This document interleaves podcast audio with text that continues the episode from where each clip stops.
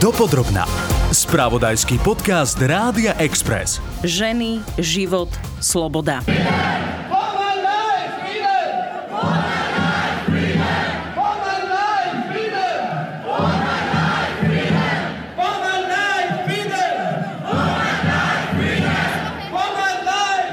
Protivládne demonštrácie v Iráne trvajú už 3 mesiace. Iránsky aktivisti tvrdia, že za ten čas zomrelo počas protestov vyše 400 ľudí vrátane 58 detí. Demonštrácie nielen v Iráne, ale po celom svete sa začali po smrti mladej ženy Maxi Amini, ktorú vzali do väzby pre zle nasadený hijab. Tento zákon je absolútne absurdný, je to v rozpore s medzinárodným právom, s ľudskými právami, dokonca aj so záväzkami, ktoré sa Irán sám zaviazal dodržiavať. Známe herečky, speváčky alebo političky si na sociálnych sieťach strihajú vlasy. Vyjadrujú tak podporu iránskym ženám, ktoré protestujú za svoje práva. Videokampaň s hashtagom Hair for Freedom odštartovala skupina francúzskych právnikov. Vlasy si ostrihala aj speváčka Celeste Buckingham, ktorá má iránske korene. Už to nie je protest, už sa to normálne to nazývajú revolúcia. Prvýkrát po 40 rokoch máme nádej, že možno sa niečo v tej Iráne zmení. Som Oli Džupinková a o aktuálnej situácii v Iráne som sa rozprávala so speváčkou Celeste Buckingham a aktivistom Radom Slobodom z Amnesty International Slovensko. Dopodrobná. Vlnu protestov v Iráne za posledné mesiace považujú mnohí aktivisti, komentátori či svetové médiá za najväčšie. Intenzívne to sleduje aj speváčka Celeste Buckingham, ktorá má iránske korene. Jej mama aj stará mama pochádzajú z Iránu. Svoj vplyv na sociálnych sieťach využíva aj na to, aby informovala o tom, čo sa v Iráne deje, a sama si ostrihala vlasy na podporu iránskych žien. Ja som sa ostrihala v solidarite so ženami v Iráne, lebo ako poloiránčanka sa mňa to aj osobne ako dotklo v tom, že nie, že dotklo mňa to našťastie, ja mám to obrovitánske šťastie, že ja žijem slobodný život v slobodnom svete. Mne nikto nediktuje, ako sa mám obliekať. Takže vlastne ako keby ja som vyrastala slobodná vďaka aj tomu, že moja mamina odišla proste a prekonala všetky tie veci vo svojom živote, našla mojho otca proste a majú spolu super život a mali nás. A nás vychovali s tou myšlienkou, že vy máte slobodu, vy máte práva, vy ste rovnocenné a vy by ste mali bojovať za ženy, ktoré to nemajú tak ako vy. Takže vlastne ako keby tiež, že veľa tých projektov a vecí, ktoré som robila v minulosti, aj teraz akože bolo, že boj pre ľudské práva pre menšiny a konkrétne a najhlavnejšie pre ženy. Či je to o body positivity v spoločnosti až po akože základné ľudské práva. Takže vlastne v Iráne, keď sa začali tie protesty, už to nie je protest, už sa to normálne to nazývajú revolúcia, tak vlastne ja som tiež bola zdesená a bola som aj z toho ako veľmi, ale pre nás Irančanov a ľudia, ktorí sú v tej iránskej diaspore, ktorí žijú v zahraničí, lebo je nás strašne veľa, jak väčšina ľudí odišlo počas revolúcií v 70 rokoch, sme mali prvýkrát po 40 rokoch, máme nádej, že možno sa niečo v tej Iráne zmení. Ja som normálne emocionálna, keď sa o tom rozprávam, ale... A ja som hovorila, že keď už niečo viem spraviť, tak to najmenej, čo ja ako spevačka, ktorá má nejakú platformu, vie spraviť, je, že proste vyjadriť solidaritu a nie len to, že si chytím nožnice do ruky a odstrihnem vlasy, ale že aj zaspievam, tak to je moja práca, to je môj hlavný talent. Zaspievať, tak prespievala som teda starú afgánsku a iránsku folklórnu pesničku, ktorá je celá o tom, ako krajina sa trápi zo všetkých týchto konfliktov, pričom je to nádherné a pričom aká je to tragédia, že vlastne si ten ľud a tá krajina si musí týmto prechádzať.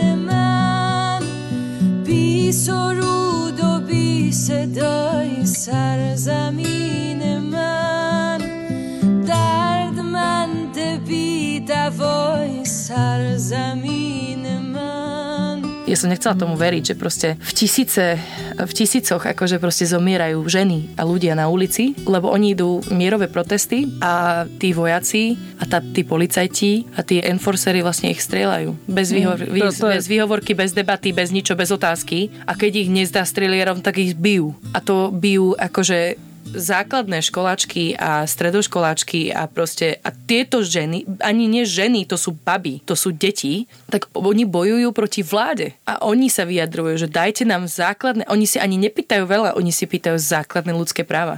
Takže že to najmenej, čo ja môžem urobiť, je, že akože si seknúť vlasy a povedať si, že prosím vás, zdieľajte tú informáciu, vnímajte, čo sa deje v Iráne.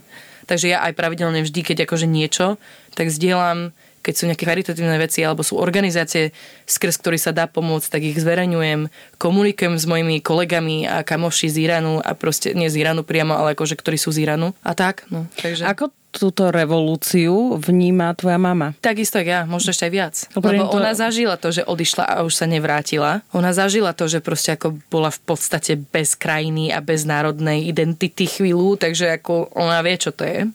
Ja to viem len z príbehov a z súcitu a z kultúrnych vecí, ktoré ja cítim, lebo som vyrastala doma, rozprávame po farsi, varíme iránske veci, moja babička sa ku mne chová, každá iránska babička, takisto my máme také tie prvky, tie tradície a kultúrne veci. A moja mama to vníma úplne inak, aj jej súrodenci takisto, že my máme, ako sme z toho zdesení, že sa to takto ako deje, ale zároveň prvýkrát medzi nami je taký ako pocit nádejí, že možno sa tam niečo zmení, možno sa to trošku uzjemní, možno to bude bezpečnejšie pre ženy, pre menšiny, pre hocikto, kto nie je islamský muž, ktorý ako keby rešpektuje absolútne všetky tieto nezmyselné zákony, ktoré sú proti ľudským právam.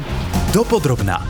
Organizácia Amnesty International vyzvala medzinárodné spoločenstvo, aby pomohlo zastaviť krviprelievanie na protestoch v Iráne. Tamojšia mravnostná polícia bežne podrobuje ženy a dievčatá svojvoľnému zadržiavaniu, mučeniu a inému zlému zaobchádzaniu za to, že nedodržiavajú diskriminačné iránske zákony o povinnom zahaľovaní. Podľa Rada Slobodu z Amnesty International Slovensko je dôležité, aby sme sa ako ľudia zaujímali o dianie okolo seba. Nie len doma, ale aj vo svete. Gestá ako strihanie vlasov na podporu iránskych žien sú potrebné na upozorňovanie pri porušovaní ľudských práv. Vlna protestov v Iráne, ktorá momentálne prebieha, mnohí ju označujú teda za pravdepodobne najväčšiu, alebo minimálne za jednu z tých najväčších, keďže môžeme aj v médiách sledovať, dá sa povedať, pravidelne každý, nie každý rok, ale relatívne často v Iráne samozrejme protesty občianskej spoločnosti, žien, aktivistov, aktivistiek. Vydávame ich tam pomerne často práve v dôsledku toho, že ten režim na jednej strane je veľmi represívny, zároveň treba povedať, že tie angažované kruhy ľudí, ktorí si želajú iný Irán, tieto kruhy sú pomerne silné v Iráne. Takže aj v roku 2017-2019 to bolo to hnutie revolučných ulíc, kedy v podstate s podobným motívom ľudia protestovali. A takisto ako dnes to vidíme, aj tieto protesty boli kruto potláčané. No ale tie teda protesty, ktoré vidíme v roku 2022, v podstate vypukli ako reakcia na smrť Maxi Amini, mladej kurdskej Iránky, alebo iránskej Kurdky, ktorú zadržali 13. septembra tzv. Mravnostná polícia v Iráne, čo je teda súčasť bezpečnostných zložiek, ktorí sa preslávili, a myslím to teraz v úvodzovkách, tým, že práve dohliadajú na dodržiavanie niektorých veľmi reštriktívnych zákonov, napríklad zákona, ktorý pojednáva o povinnom zahalovaní žien na verejnosti, čiže je to oblečenie zakrývajúce končatiny, ale teda samozrejme tým emblematickým symbolom je ten hijab, ktorý teda zakrýva. Čiže porušila zákon, ktorý im nariaduje nosiť ten hijab. Áno, zákon... tak sa to opisuje. Áno, zákon nariaduje, že musíte ako žena, keď vyjdete von, musíte byť zahalená. V podstate v prípade Maxi Amini nešlo o to, že by teda nemala hijab, ale podľa teda tých informácií, ktoré sú k dispozícii, evidentne ju zadržali za to, že ho mala zle nasadený. Ale samozrejme, tento zákon je absolútne absurdný. Je to v rozpore s medzinárodným právom, s ľudskými právami, dokonca aj so záväzkami, ktoré sa Irán sám zaviazal dodržiavať. Kdekoľvek teda také najprísnejšie zákony o zahalovaní v súčasnosti máme v Iráne a v Afganistane. Našli by sme ešte možno niektoré krajiny, kde sa to vyskytuje, a predsa tuto je najtvrdšie v týchto dvoch krajinách. Samozrejme je to úplne absurdné, že v 21. storočí takýto zákon je. Je úplne v poriadku hijab nosiť, keď žena chce nosiť hijab, je úplne v poriadku ho nenosiť. A o tomto samozrejme v Iráne nie je žiadna diskusia, jednoducho tamto máte nariadenie a musíte ho nosiť. Tam mravnostná polícia, netreba si predstavovať túto zložku ako nejakých principiálnych zásadových strážcov niečoho, keď pominiem to, že teda ten zákon je absolútne absurdný a krutý, ale naozaj je to častokrát len zámienka na šikanovanie, obťažovanie, násilné správanie voči ženám. To sa v podstate stalo aj v prípade Maxi Amini, kde ona bola zadržaná, podľa svedectiev, ktoré sú k dispozícii, bola následne vo vozidle tejto polície bitá, následne bola prevezená teda na policajnú stanicu, kde pravdepodobne bolo pokračované v tejto bitke. No a potom následne bola bola v podstate už len privezená do nemocnice s odôvodnením, že dostala infarkt. A vlastne to je oficiálne stanovisko režimu iránskeho, že teda samozrejme tam nebolo žiadne zavinenie tejto mravnostnej polície, ale teda, že ona dostala infarkt, čo vyvrátila jej rodina, že teda nemala žiadne predchádzajúce zdravotné problémy, ani nič, čo by nasvedčovalo, že to takto, že by teda ten infarkt tam mohol nastať. Zároveň na nemocnica krátko, myslím na web stránke nemocnice bolo krátko dostupné vyjadrenie, kde sa vlastne hovorilo o tom, že bola privezená v podstate s tým, že jej mozog bol de facto mŕtvy. Takže ako keby... Niektoré články uvádzajú, že bola v kóme. Bola v kóme, to sa... Samozrejme tie detailné medicínske záznamy nemáme, ani jej rodina to nemá napriek tomu, že si to vyžiadali. Takže to skôr len chcem poukázať na to, že aj v podstate tá nemocnica vydala nejaké stanovisko, ktoré nasvedčovalo teda, že najpravdepodobnejší scenár je, že naozaj zomrela v dôsledku krutého zaobchádzania bitia. Zároveň treba povedať, že to vyjadrenie bolo myslím do hodiny alebo niekoľkých hodín vlastne stiahnuté. Takže toto naozaj je len také ako keby malá čiastka tej celej ako keby situácie okolo prípadu Maxi Amini. Ďalšia tá súčasť toho je, že ten prípad sa žiaľ nevymyká takému veľmi krutému vzorcu, ktorý v Iráne máme, a to je naozaj postihovanie a tvrdé zaobchádzanie so ženami, ktoré sa nejakým spôsobom, či už nevedome, čo pravdepodobne v prípade Maxi Amini bolo nevedomé, že teda ten hijab mala nasadený zle, to nevieme už teraz vyhodnotiť, ale jej rodina, myslím, po tejto tragickej udalosti opisovala ju ako človeka, ktorý nebol politicky angažovaný a podobne. Máme v Iráne samozrejme známe aktivistky, obranky neľudských práv, ktoré v podstate cielene napríklad si vychádzali na ulicu bez hijabu, upozorňovali na tento problém. Tie samozrejme tiež boli na jednej strane, či už ich riešila mravnostná polícia, viaceré z nich boli odsúdené na enormné tresty, či už to bola Yasaman Ariani, iránska herečka, ktorá v podstate bola odsúdená na 16 rokov za to práve, že presadzovala tézu, keď hijab chceš nosiť, nos ho, keď nie, nenos ho. A samozrejme to aj demonstrovala tým, že na verejnosť chodila bez hijabu a rozdávala taký ako keby symbol tohto odporu, biele kvety. Ale máme tam v tom Iráne viacero týchto prípadov, či už je to, povedal by som, až globálne známa právnička Nasrin Sotoudeh, ktorá bola odsúdená na 38 rokov za to, že v podstate ona ako právnička teda hájila práve tieto ženy, ktoré sa snažili domáhať svojich práv, alebo aktivistka Atena Daimi, ktorá napríklad upozorňovala na problémy súvisiace s veľkým počtom vykonaných trestov smrti v Iráne. Ona bola odsúdená tiež na, myslím, tiež to bolo cez 15 rokov, po 5 rokoch nakoniec bola prepustená. Ale naozaj ten prístup, ktorý teda na nešťastie stál život Maxu Amini, tak to nie je niečo, čo by nás v Iráne prekvapilo, pretože naozaj ten vzorec tu je v podstate niekoľko dekád už vidíme tento prístup, ktorý potláča ľudské práva žien a nielen žien, k tomu sa možno dostaneme, že samozrejme to porušenie ľudských práv je v Iráne pomerne rozsiahle. Keď zomrela 22-ročná Maxi Amini, tak vypukli potom tie protesty. Vypukli hneď. Tá správa, keď sa dostala na verejnosť a v podstate bola šírená, tak vyvolala veľké zrozenie a tie protesty niekoľko dní potom v podstate vypukli. Samozrejme, oni sa potom zintenzívňovali. Je pravda, že tým, že Irán je ako krajina uzavretá, v podstate nezávislé médiá sú tam zakázané. Irán sa dlhodobo snaží potláčať aj v podstate rôzne cesty, ako sa môžu dostať informácie o dianí v Iráne do sveta. Tak myslím v roku 2021, ak sa nemýlim, tak okrem zákazu takých tých štandardných sociálnych sietí a komunikačných četových aplikácií, tak zakázali aj aplikáciu Signál, čo je jedna z takých tých najbezpečnejších. Takže jednak s informáciami zrejme je to problematické, zároveň tie informácie vždy presiaknú a aj tie veľké svetové médiá, či už je to CNN, BBC alebo organizácia ako Amnesty International, veľa čerpajú z tých informácií, ktoré predsa len sa nejako dostanú, rôzne videozáznamy, ktoré mnohokrát zachytávajú práve aj tie násilné zásahy polície voči protestujúcim. Takže, ale aby som sa vrátil k tej otázke, áno. Toto vypuklo pomerne rýchlo a treba povedať, že aj tu vidíme ten vzorec, že tá angažovaná časť spoločnosti v Iráne napriek tomu útlaku toho systému je silná a naozaj teraz vidíme pravdepodobne najväčšie protesty.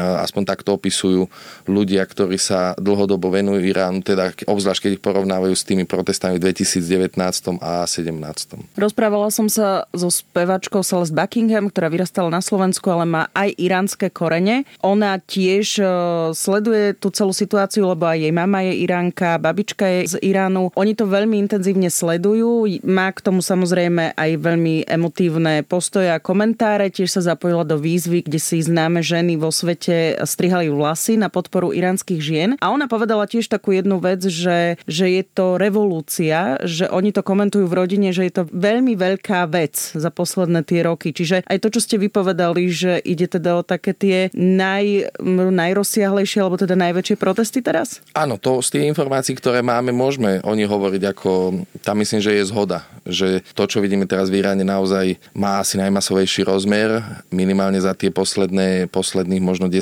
rokov a nepochybne tá nazbieraná frustrácia a hnev v tej spoločnosti obrovský, nie len kvôli tomu nevinnému životu Maxi Amini, ale nakoniec ako keby aj nevinné životy ďalšie, ktoré už počas protestov vlastne bolo niekoľko desiatok ľudí zabitých, stovky zranených a takto, keď sa pozrieme na tie predchádzajúce protesty, tam sa to zbiera, že naozaj v Iráne hovoríme o tom, že stovky ľudí sú zabitých za tie posledné roky v rámci protestov. Iránska vláda to najčastejšie zvaľuje na to, že teda príčina bola akákoľvek, len teda nie zavinením bezpečnostných zložiek v Iráne. Takže možno aj z toho hľadiska, že ako tvrdo zasahuje Irán, vidíme, že naozaj je to niečo veľké. Tým nechcem povedať, že tie predchádzajúce neboli veľké, lebo tiež boli masové, ale evidentne naozaj, že možno aj ten režim sa cíti ohrozený viac ako predtým, tým, že to je také masové. A nakoniec treba povedať, že Amnesty International v priebehu októbra aj uverejnila a poskytla vlastne analýzu oficiálnych dokumentov z bezpečnostných zložiek Iránu, kde sa ukazuje, že naozaj ten príkaz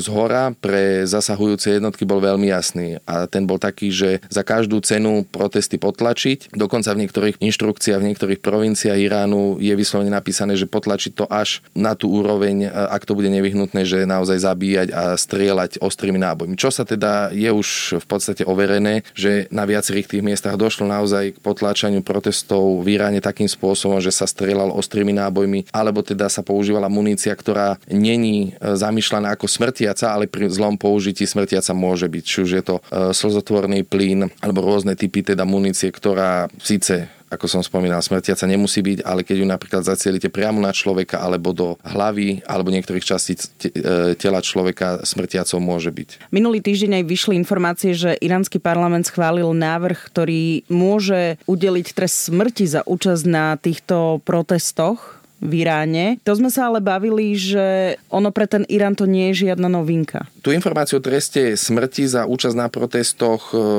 preletela médiami, takže ona určite ešte bude aj zo strany Amnesty International lepšie zanalizovaná, čo to ovplyvne, ale už vôbec, že takáto správa tu je niečo v absolútnom rozpore. Či už aj so záväzkami Iránu. Síce Irán je krajina, ktorá trest smrti udeluje, a treba povedať, že aj udelovanie trestu smrti je v rámci medzinárodného práva nejakým spôsobom upravené. A určite za účasť na proteste trest smrti v žiadnom prípade udelený byť nemôže. Ale zároveň treba povedať, že pri Iráne by nás to asi veľmi neprekvapilo, pretože v takej každoročnej výročnej správe Amnesty International o treste smrti Irán zastáva popredné priečky, a to myslím teda negatívne. To znamená, že či už je to počet popráv, umiestňuje sa vlastne na tých prvých troch miestach zväčša. Napríklad za rok 2021 to bolo minimálne 314 ľudí, bolo popravených, ďalšie v podstate desiatky čakali na tento trest. A zároveň preto hovorím, že minimálne, lebo tie informácie z krajín ako Irán samozrejme vždy majú určité limity. To znamená, že vieme povedať ten minimálny počet, ale to maximum samozrejme môže byť niekde vyššie. No a prečo to ešte pri Iráne neprekvapuje, že Irán má v svojej legislatíve možnosť udeliť trest smrti aj za trestné činy, ktoré naozaj v ich prípade nie je primerané udelovať tento najhorší možný trest. Či už sú to prípady korupcie, alebo ak zadržia človeka, ktorý má pri sebe nejaký objem nejakej drogy a podobne. Čo samozrejme vieme aj z krajín ako na Slovensku, je to trestný čin, nakoniec na Slovensku to je tiež problematické, ale to je iná téma. Ale v každom prípade udeliť za to trest smrti je samozrejme niečo úplne mimo toho, čo stanovuje aj medzinárodné právo a nakoniec to, čo hovorí aj ten ľudskoprávny vývoj za tie posledné dekády. Treba samozrejme povedať, že trest smrti podľa tých najnovších výskumov v každom prípade je porušením ľudských práv, nielen v prípade týchto v podstate už absolútne krutých dôvodov, pre ktoré trest smrti môžeme udeliť v Iráne. Švédska poslankyňa si na podporu iránskych žien ostrihala vlasy priamo v plene Európskeho parlamentu. Známe herečky na Instagrame, speváčky, influencerky, ženy, ktoré majú nejaký možno vplyv na sociálnych sieťach, ale aj mimo sociálnych sietí, a ženy alebo ľudia k ním vzhliadajú, sledujú ich, si ostrihali na podporu iránskych žien vlasy. Buď si ich strihali v priamých prenosoch, naživo v nejakých livekách, alebo len zverejnili video, prípadne fotku.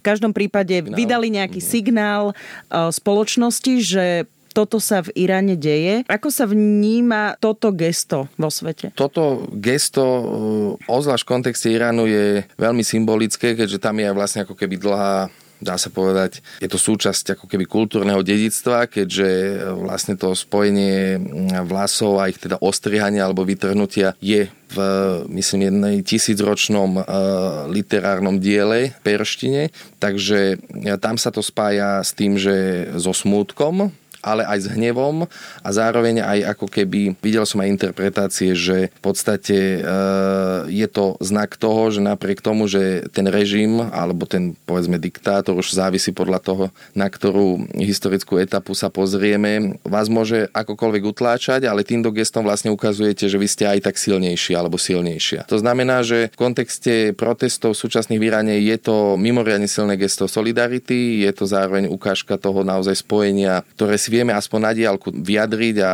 poslať symbolicky do Iránu, aj keď samozrejme, ako som hovoril, tie informačné toky v Iráne sú relatívne obmedzené, ale je to nepochybne veľmi dôležité, obzvlášť takýmto symbolickým solidárnym gestom, pretože naozaj, ako som už spomenul, táto situácia v Iráne trvá už roky. Roky sa upozorňuje na porušovanie ľudských práv žien a dievčat v Iráne, ale aj samozrejme etnických, náboženských menšín, aktivistov, aktivistiek, novinárov a podobne. Treba povedať, že ten režim prejavuje veľkú rezistenciu voči tejto kritike. Aj preto ako keby naozaj zdá sa, že teraz už naozaj ten čas dozrel, aj keď z iného pohľadu zase by sme mohli povedať, že už je ako keby, už dávno sa to malo stať, aby naozaj to medzinárodné spoločenstvo o mnoho razantnejšie zareagovalo, pretože naozaj to, čo tu vidíme, je masové porušovanie ľudských práv a je v rozpore s medzinárodným právom, v rozpore s iránskymi záväzkami, a zároveň ale vidíme naozaj, že tisíce ľudí, ktorí sa tých ľudských práv domáhajú sa dôstojnejšieho života, čo samozrejme súvisí s veľmi praktickými aj vecami. Je to možnosť vzdelávať sa, pracovať, zastávať verejné pozície, chodiť v tom verejnom priestore oblečený ako chcete. V tom Iráne by sme tie problémy mohli vymenovať ďalej. To sú manželstvá detí. Od roku 2020 do 2021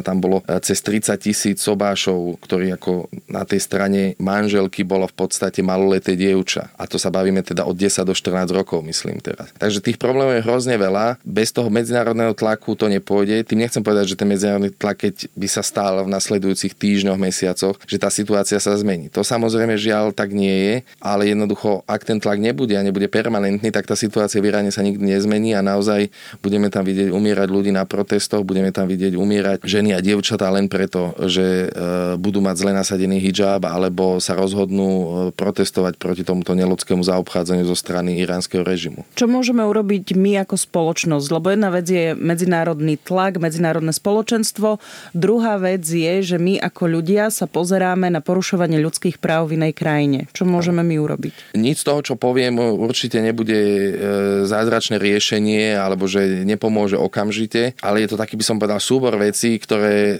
v nejakej blízkej alebo vzdialenejšej budúcnosti môžu prispieť k tej zmene v Iráne. Čo je dôležité asi povedať, že bez tohto tá zmena určite nepríde. Tým prvým, ako ste načrtli, to s odstrihnutím vlasov, symbolické veľké gesto, nemusí to byť práve toto, ale akákoľvek forma solidarity, či už na sociálnych sieťach, fyzicky organizovať rôzne podujatia, protesty, to všetko môže v konečnom dôsledku byť nápomocné, zároveň šíriť tie informácie, lebo mám pocit, že v tom slovenskom, povedzme, spoločenskom diskurze alebo aj politickom diskurze, tak Irán nie je nejakou témou. Občas to preletí médiami, našťastie tie naše médiá sú pomerne silné v tomto, že vedia tie informácie priniesť, ale v podstate sa to tak deje, povedzme, pri takých naozaj najhorších udalostiach, ktoré sa v tom Iráne dejú. Ale tie informácie pravidelne vychádzajú od organizácií ako Amnesty International alebo ďalšie, je veľa iránskych iniciatív, ktoré, povedzme, pôsobia v zahraničí a tieto informácie šíria. Takže každý človek, ktorý si povie, že raz za čas si niečo prečíta, pozdieľa to, toto tiež pomáha. Zároveň pomáha aj to, to, keď som hovoril o tom tlaku medzinárodného spoločenstva, aj Slovensko je súčasťou medzinárodného spoločenstva, je síce malou, ale relatívne rešpektovanou krajinou, ktorá môže prejaviť na situáciu v Iráne názor, môže podporiť napríklad požiadavku, ktorú vznesla Amnesty International, a to je vytvorenie vlastne nezávislého vyšetrovacieho mechanizmu na podhlavičkou Organizácie spojených národov a takisto každý človek má možnosť napísať napríklad ministrovi zahraničnej veci Slovenskej republiky alebo premiérovi, prípadne prezidentke s tým, že toto je niečo, čo nás trápi aj tu na Slovensku a Slovensko tiež môže ako krajina, členská krajina Európskej únie prispieť k tomu, že tá situácia na úrovni či už OSN alebo Európskej únie sa môže niekam posunúť. Takisto, keď to zoberiem tak zoširšia, či sa to deje v Iráne alebo porušovanie ľudských práv v inej krajine, prípadne na Slovensku, že tak každý sa môže nejakým spôsobom trošku tak vzdelávať a citlivovať sám seba k tej nespravodlivosti, k utlačeným skupinám, či už sú to menšiny, alebo jednotlivci, jednotlivkyne. To tiež pomáha, že v podstate, ak sme v nejakej miere citlivení, tak nás zasiahne to, čo sa deje v Iráne, to, čo sa deje v Číne, ale aj to, čo sa povedzme deje v Poľsku alebo na Slovensku a vieme na to nejako aktívnejšie reagovať. Samozrejme, nemusí sa nám to všetkým páčiť, že je to tak, ale treba povedať, že tá naša politická reprezentácia, ale rovnako politické reprezentácie iných krajín, nakoniec aj v Iráne. Mnohokrát oni na iné ako nejaký typ tlaku a prejavovania sa tých ľudí a tej spoločnosti, že niečo je pre nás dôležité, bez toho sa tie veci nepohnú a nakoniec o tom je do istej miery na nešťastie tej histórie ľudských práv, že to vždy vlastne bolo vybojované, akýkoľvek ten progres. Takže toto je asi taká kombinácia vecí, ktoré keď každý trochu sa tomu dáme tomu možno trošku energie času, tak určite to je veľká, môže byť veľká podpora, obzvlášť keď sa bavíme o tom, že globálne o tomto uvažuje veľa ľudí a keď sa zapojí ešte viac ľudí, tak samozrejme vieme prispieť k tomu, že v nejakej budúcnosti sa tá situácia v Iráne môže zmeniť, ale opäť, ako som hovoril na začiatku, nebude to rýchlo, pretože ten režim je veľmi rezistentný, ale zároveň my ako ľudia, ktorí sa nejakým spôsobom sledujú to, čo sa deje v Iráne, záleží na tom, nemôžeme rezignovať na to, pretože inak naozaj budeme aj o 5-10 rokov čítať o tom, ako povedzme právnička, ktorá obhajuje ľudské práva, je odsúdená na 38 rokov a 138 rán bičom len preto, že obhajuje ľudské práva. V Iráne bolo podľa posledných informácií zatknutých 40 cudzincov v súvislosti s demonštráciami, ktoré predstavujú najväčší prejav odporu za posledné roky. Organizácia Hrana, ktorá monitoruje porušovanie ľudských práv v Iráne, informovala, že viac ako 17 400 ľudí bolo zatknutých. Mnohí boli odsúdení a niekoľko demonštrantov dostalo tresty smrti. Vysoký komisár OSN pre ľudské práva Volker Türk odsúdil tvrdé iránske reakcie na protesty a vyzval úrady, aby okamžite zaviedli moratórium na trest smrti. Počúvali ste podcast Dopodrobna, ktorý pre vás pripravil spravodajský tím Rádia Express. Ďalšie epizódy nájdete na Podmaze a vo všetkých podcastových aplikáciách.